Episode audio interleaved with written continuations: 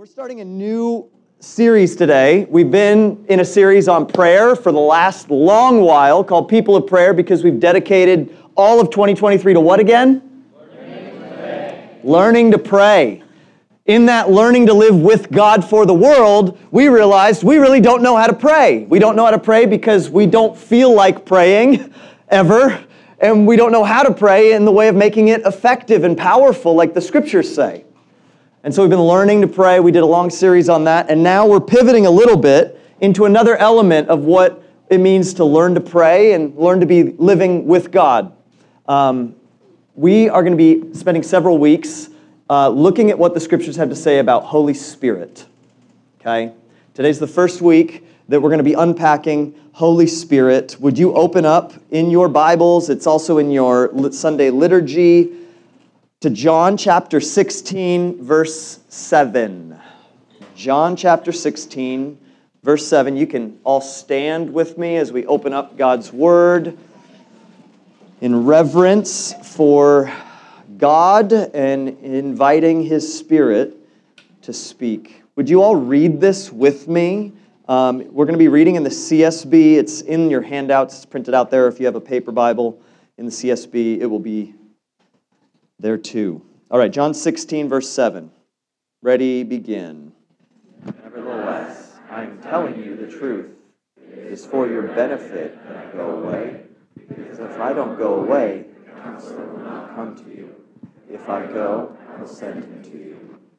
Pray with me.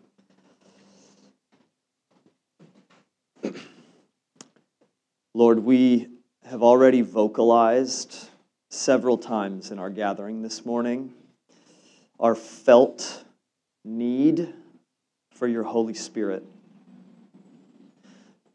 Jesus, we believe that you are alive, and we know there are so many ways that we doubt. Would you help us in our unbelief that these words are true? Holy Spirit, for every image bearer of God in this room, for every person who knows you, Jesus, and is striving with all their might in their weaknesses and sin to follow you, please help us. For everyone who feels like they are on their last leg, giving you the last chance to come through for them, please help. For everyone who is exploring and filled with doubt about whether you are who you say you are, Jesus, I pray your spirit would come and manifest your reality to them powerfully this morning. Knit us together, Holy Spirit. Do what only you can do, making the, the presence of Jesus tangible and the power of Jesus real among us today. In Christ's name, amen. Amen. You can take your seats. so, we're in this verse because as I was prayerfully considering a passage of Scripture that would speak to the urgent necessity of Holy Spirit in our lives, in our day, this was the one that just resonated like crazy to me. This one, to me, is one of the most shocking statements that Jesus ever made. He's with his 12 disciples during the second to last day of his earthly life, and John 13 through 17, these chapters are the longest section we have of Jesus' teaching continually. It hits on all the core elements of what it means to follow Jesus in the way of his kingdom and what he was doing on earth. But then Jesus says this you know, you can imagine the moment. I know for you all disciples, it's been life changing to have me around. All your hopes in God are being fulfilled right before your eyes, and the kingdom of God that's been promised by the prophets and declared in the scriptures is being displayed through the healing of bodies, the casting out of evil spirits that have been afflicting people, reconciling outcasts into community, confronting religious, political, and economic structures of oppression, and freeing you individually from your own flesh and sin within you. But even with all of that, it's better for you that I leave. I mean, just imagine You read through the Gospels imagining yourself there, and then Jesus says this. Many of us, if you would, are at all like me, believe, do not believe this in our normal mode of everyday life. If you're like me, you feel so distractible. Sometimes you feel like you can't or won't pay attention to God. You sometimes feel like speaking about Jesus to others is an exercise in futility. You're terrified about the perception that they'll have about you. You feel so often like God is just hiding and you can't find him. You can feel so powerless to live into the promises that God makes in Scripture to those who are his people. If we're honest, there are so many moments in our lives where it feels like if Jesus were just here to mentor us a little bit, it would be so easy to follow him. So easy to see God working. So easy to speak about him to other people. We'd be so willing to walk in the unseen realm of the Spirit, trusting God to show up. But Jesus isn't here anymore. But he is. That's what Jesus is saying. I uh, coach a lot of my kids' sports teams. Hard pivot. I'm coaching too many of them this fall, and I can't exactly articulate why I'm coaching five different sports teams, but somehow it happened. And I love coaching. I love helping little humans figure out how to organize themselves together to accomplish a goal against another set of humans that are staunchly against them to achieve that goal. Um, and I love coaching them, but as a coach, my roles are many, right? I have to, I have to help them understand the fundamentals of how to do the sport. I have to help them be unified together to uh, maximize who they can be together. I have to train them up and give them experiences like the ones that they'll have in real gameplay. So, like, my favorite moment in any practice is when I play with them because I dominate. and there is nothing for a wannabe professional athlete that is better than playing with small human beings that just make you feel like an antelope on the field. It's amazing. Yeah, those are my kids. Now imagine, I'm coaching them, I'm there with them in the games, I can help them make adjustments and I can tell them what they're doing wrong or strategize how to take advantage of the other side. Imagine if I said, All right, kids, eight, nine, ten year olds, you're on your own. Touch everything I know, I'm gonna be over here now. Like it wouldn't go well. Actually, last week I wasn't there, and another friend of mine tried to step in and it didn't go well. I was there this week and it didn't go well. So it's not exactly a perfect metaphor. But what if by my going, I could download into them my knowledge, the game plan that they could all be united in, my love for the sport so that they would be passionately pursuing getting better, even downloading like my abilities to them. It would be better for me to go away so that they could all embody even more what I can only communicate to them. Okay, it's it breaks apart in so many ways. But that's what Jesus is doing here. He's saying, I have been with you for a time because it was necessary but now it is better for you that I go away because of what will happen for you by my going. Because Jesus left, Holy Spirit came. Now, that's not to say that Holy Spirit was not at work throughout the story of Israel and the scriptures, but Holy Spirit came in a different way. Where there was previously a drip there now is a flood. Where previously the Spirit would rest upon God's people, now Holy Spirit fills God's people, indwells God's people. Heaven came down to us to lift us up into the heart of heaven with God. That's what Jesus is saying when he says it's better for you that I go.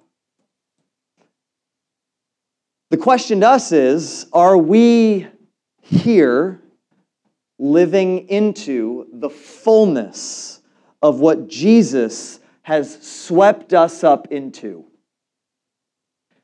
Would we really be able to say, in agreement with Jesus, man, it'd be great to have you standing in front of me face to face, but it is better that I have you dwelling in me by Holy Spirit. And that wrestling I was describing earlier conveys how often we doubt this word from Jesus. How often we feel like infants in walking in the power of Holy Spirit. Now, maybe there's even a whole other category in the room of people who have been Christians for a long time, but you believe that Holy Spirit is more just to help us believe in Jesus and then everything else we get from the scriptures. What we're going to see, hopefully, here today is that that's an anemic vision of what Jesus calls us to in the scriptures. That everything in the scriptures is there because it's livable. And if you haven't yet considered following Jesus or you're wondering if this is a place for you, if Jesus is worth giving your life to, an allegiance, this is what you're invited into.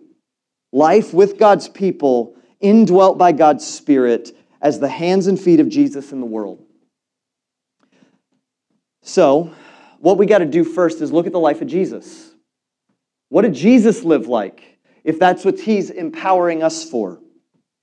Okay, I'm going to say something that um, I think we overlook a lot. It's very basic as far as theology biblically goes, but it's kind of scandalous to us. Jesus, the eternal Son of God, was a spirit filled human. I'm going to say that again. Jesus, the eternal Son of God, he's God, divine, eternally existing as the Son, incarnate as Jesus of Nazareth, was a spirit filled human. He's God, but he's also human. That's what Peter says in Acts 10 37 and 38. Peter, speaking to Gentiles, says, You know the events that took place throughout all of Judea, beginning from Galilee after the baptism that John the baptizer preached, how God anointed Jesus of Nazareth with the Holy Spirit and with power, and how he went about doing good and healing all who were under the tyranny of the devil because God was with him. Peter summed up the life of Jesus as him going about doing good, anointed with the Holy Spirit and with power. One author named Scot McKnight, theologian, writes this Jesus was a human was human and because Jesus was a human, he needed to be empowered from day one with and by the Holy Spirit. If this is true, then it's true that you and I need the Holy Spirit even more so. Every major facet, this is still the quote, of the life of Jesus is a spirit event. So much so that we need to see that becoming more Christ like, we become more spiritual. You can't see the, the hyphen in there, but it's spiritual, inspirited. The more Jesus like we become, the more inspirited we become. Jesus was the spirit filled human among humans. Scot continues Was he different from us?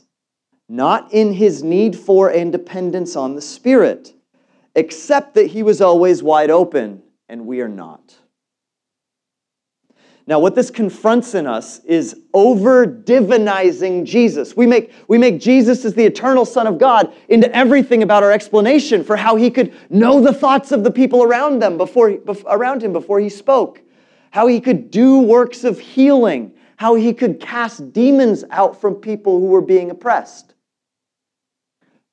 But what the scriptures say is that Jesus took on the form of a human, becoming a servant and set aside his powers as the Son of God. He could have taken them up freely whenever he wanted. That's why on the cross he said, I could call a legion of angels. Might have not been on the cross. Maybe it was in Gethsemane. I'm forgetting. But he said, I could, I could call a legion of angels to be here if I wanted to. But he suffered and he died willingly. So Jesus was filled with Holy Spirit. Jesus intended for all of his followers to learn to live by Holy Spirit. Jesus himself attributed his power to the Holy Spirit, if you're still not convinced.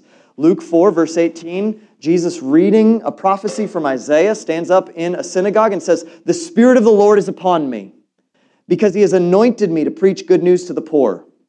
He sent me to proclaim release to the captives and recovery of sight to the blind, to set free the oppressed.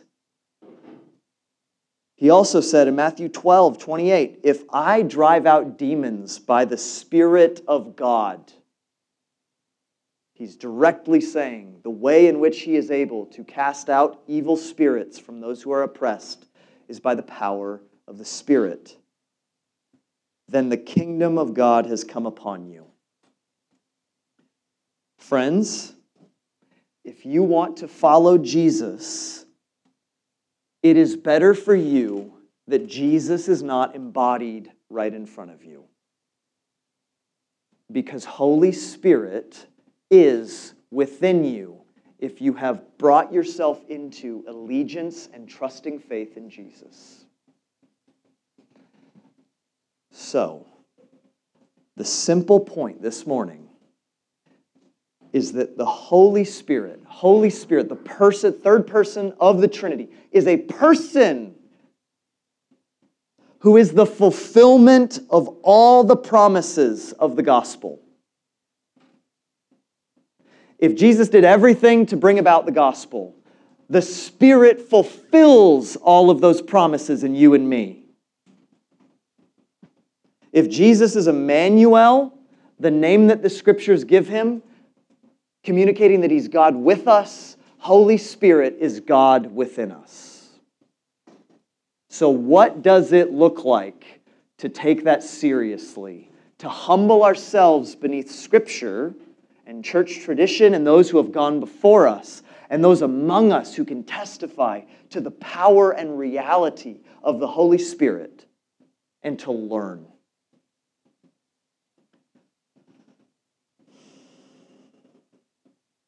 Here are some of the promises that you and I have. In Jeremiah 31, the scriptures say, I will put my teaching within them and write it on their hearts. I will be their God, and they will be my people. No longer will each one teach his neighbor or his brother, saying, Know the Lord, for they will all know me, from the least to the greatest. Holy Spirit invites you to encounter the living God, not to just hear about him from others and from the scriptures and from great podcasts or wherever you might hear of him, but to know him, to feel him to participate with his work in the world. So, throughout this series, we're going to be going about it maybe in a different way than you've heard Holy Spirit taught on. Because I think there's a problem that we have in our church in particular. I think the problem is this when we go out there into the world, we are immersed in a culture and a marketplace and institutions that try and form us to become people who are only satisfied by consuming things, by being entertained by things, and only believing things that we can see and observe. We have a series of if thens. So we have data that tells us what's good, we have the scientific method that proves to us what's real. And then we come into the church and we come in here and we say, all right, I got to kind of like turn off the feelings because all I can trust is the scriptures. And so out here, we're, we're kind of like formed into people who believe we'll only be satisfied by consuming and that we're only okay when we're being entertained and that we can only believe things that are provable through a scientific method. And then we come into the church and we turn off our desires and we turn off our emotions and we turn off our bodily sensations and we just try and use our intellect. And it needs to be reversed. We are embodied souls, and the Spirit indwells our bodies. So much of how Holy Spirit communicates to us and leads us is through our hearts, is through our bodies, and yes, is through our minds. Where we need to be highly questioning is when we're out in the world with all of its promises.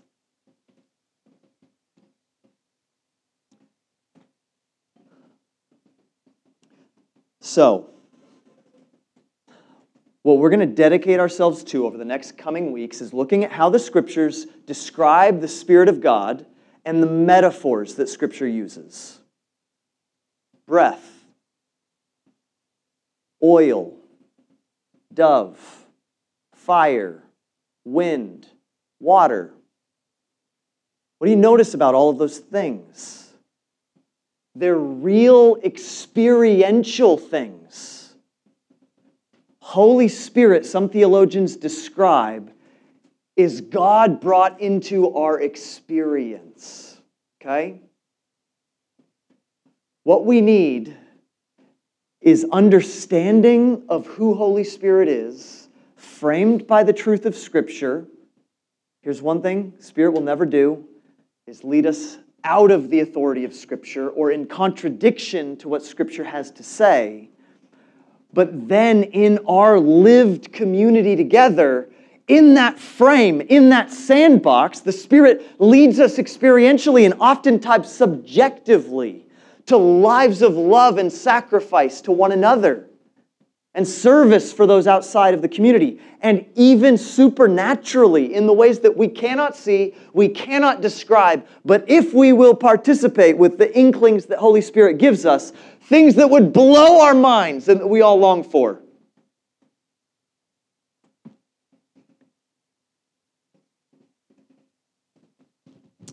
If you're still doubting, I want to invite you during lunch. Come up I have this two volume set called Miracles. Okay? There's a common myth that we saw a lot of things happen in the early church, in Acts, and in the Gospels. Holy Spirit was doing amazing, crazy things. That was for then, doesn't happen anymore.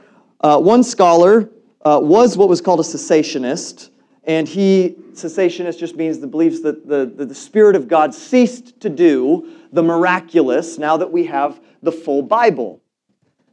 And he went through church history and wrote down, recorded all that he saw in, church history that was a testament to miracles, to the power of the Holy Spirit, did a bunch of interviews with people from all around the world, wrote it into a volume, and said, I started this way, and now I'm convinced I am a charismatic, which just means one who, is, one who believes in the power and presence of Holy Spirit. Uh, so come up. I was reading a little bit before today, uh, before prepping for teaching today. And it just brought tears to my eyes, hearing the stories of healing, hearing about the freedom that Holy Spirit brings to people who are in bondage and addiction. We want to be, my longing for us as a people is that we would be people growing in competency, in learning to follow keep in step with, and be filled by Holy Spirit in our day to day life. Some of you are like, this is 101 for me. This is what I learned early on in my journey following Jesus. We need you. Help, please. Many of us don't have that background. Some of you are just going to be nodding, like, yes, this is amazing. This is what I want to hear. This is what we need. So there's a diversity in this room of our backgrounds. A couple of things as we're pursuing this. The Spirit will never contradict the Scriptures. Second, the Spirit will never downplay the urgency of our need for Him. The Spirit will never downplay the urgency of our need for Him. If you're trying to follow Jesus without the power of Holy Spirit, that's not something the Holy Spirit is leading you to do. Thirdly, the Spirit will never lead you away from the church community into isolation. This is the community, the inspirited community, The Apostle Paul says that the church together is a temple of the living God, of the dwelling place of God's Spirit. This is the place to learn how to follow God's Spirit and be filled by Him. And we're going to learn together. So, a few things. If the Spirit is a person to be worshiped, to be trusted, to open ourselves to, and to be led by, hopefully we're thinking, how? What do I do? Here are a few things from Romans 8, one of the most robust chapters on the work of Holy Spirit in the life of every follower of Jesus. Here's the first thing allegiance. Allegiance to Jesus. He's not just Savior who gets you into heaven when you die.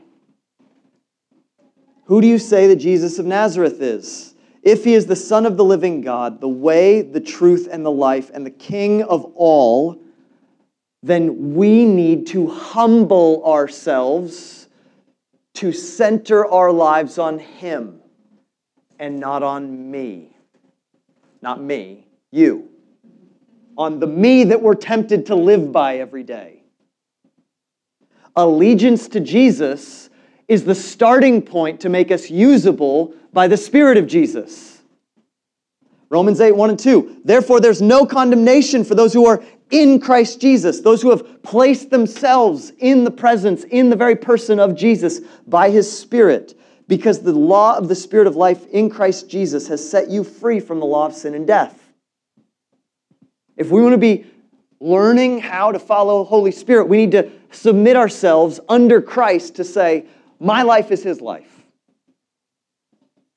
Let today be a day afresh for that resubmission in allegiance to Jesus. Second thing, spiritual formation.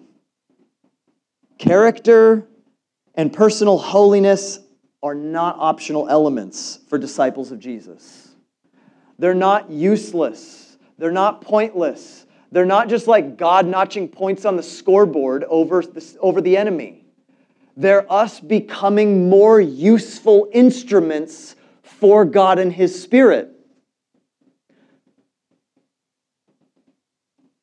Imagine um, the conduction of electricity. Some of you are electrical engineers in here, right? Anyone studying electrical engineering? One. All right. Uh, another hand. All right. The, the power of metal to conduct electricity, oftentimes, is there are a couple factors, but one is its purity, right? If it's contaminated, it cannot conduct electricity in the way that it could if it was pure. That's a helpful analogy for what it is to be useful to God, to become a conduit of God's power. If you are living however you want to in a me centered way, and then you want to walk in the presence of God and the power of God, we can't be surprised if God says, It's not possible for me right now. God can do whatever He wants to do, but we cannot expect of Him whatever we want Him to do when we walk in disobedience. Spiritual formation is that process of purification. It's us being more like Jesus on the inside so that the power of Jesus can flow through us. The kingdom of God is here. The power that we have access to is partially determined by the formation we subject ourselves to. Put it really simply, we got to learn how to deny ourselves to say yes to God's Spirit. There are a whole lot of good things the world wants to drown you in. You have freedom. Will you use your freedom for Jesus or for yourself? Spiritual formation is the process of pushing down ourselves to make more of Jesus. Romans 8, 3 and 4 says, For what the law could not do, since it was weakened by the flesh, God did. He condemned sin in the flesh by sending his own Son in the likeness of sinful flesh as a sin offering, in order that the law's requirement would be fulfilled in us who do not walk according to the flesh but according to the Spirit. What that's saying is the Spirit will empower you to do everything that the law calls you to that is, love God and love neighbor. If we'll subject ourselves to Him in self denial and spiritual formation. Third thing, last thing humble, courageous listening. Humble, courageous listening. Distractedness is seen as a virtue in our day under the guise of efficiency and the power to juggle a whole lot of things. But actually, that closes us off from attentiveness to the Spirit's, what Old Testament calls still small voice. The Spirit is humble. He speaks to those who are leaning in to listen. So, what we got to do is turn off the noise and learn to listen. It comes across, this is why it's so hard, especially for us in our context. It feels oftentimes, when the Spirit is speaking to you, like a flimsy impression. It just feels like a sensation. It feels like an image that passes through your mind. It feels like a verse that pops into your head. Oftentimes, the way that I experience the Spirit's leading is by looking at someone in a particular context, and then a feeling of compassion wells up in me, and I'm, I just feel like I know what they need. And so at the With God night a couple weeks ago, I walked up to someone after I'd been just looking at the room asking, Holy Spirit, is there someone that I can pray for that I can build up? And there's someone that I sensed pray for endurance and encouragement. I walked over, asked if I could pray for them. They said, Sure. Didn't tell them, didn't ask them anything. Prayed, Lord, in this season, would you please give them endurance, encouragement, in any weariness, in any doubting your promises to come through? Would you please help them and carry them, carry them forward? Said, Amen. Love you, appreciate you. They said, Man, really felt like you were praying for exactly what I needed. What was that?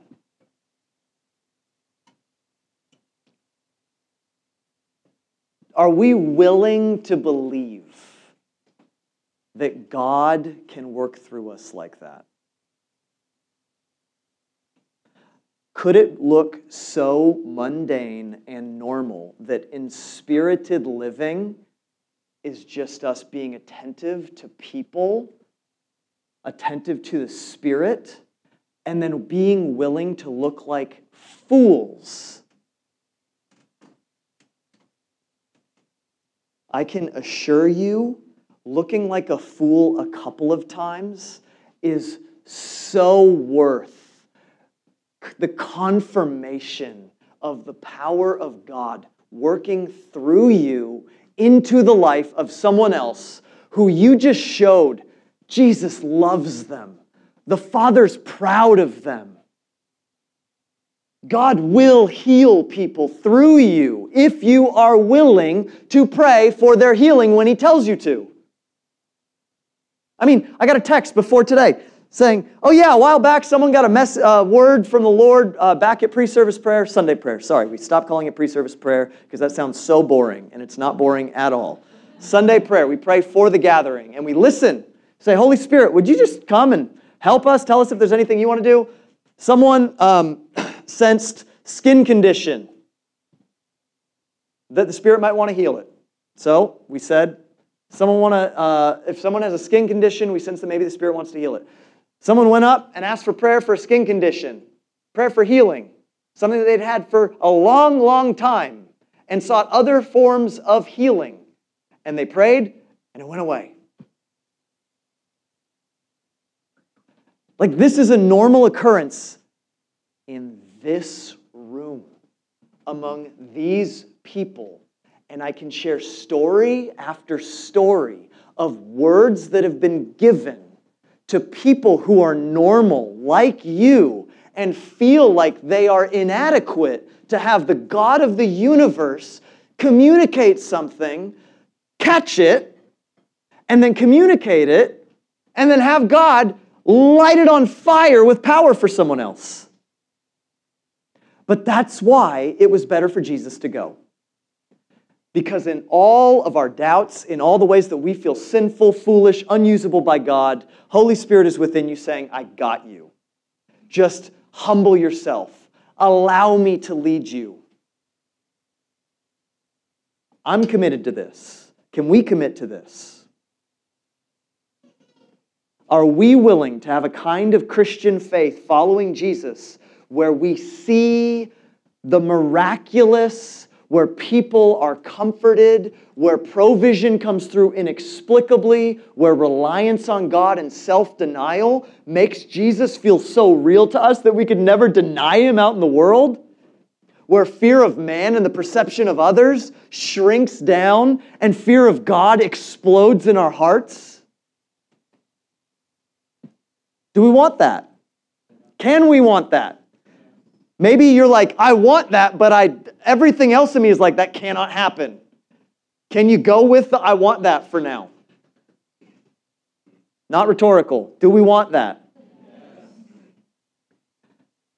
And if you're still in the place of unknown, it's okay. We'll keep sharing all the words that the Lord is doing, all the things that the Lord is doing, and you too will get to hear over and over again how God's Spirit is moving among us. Okay?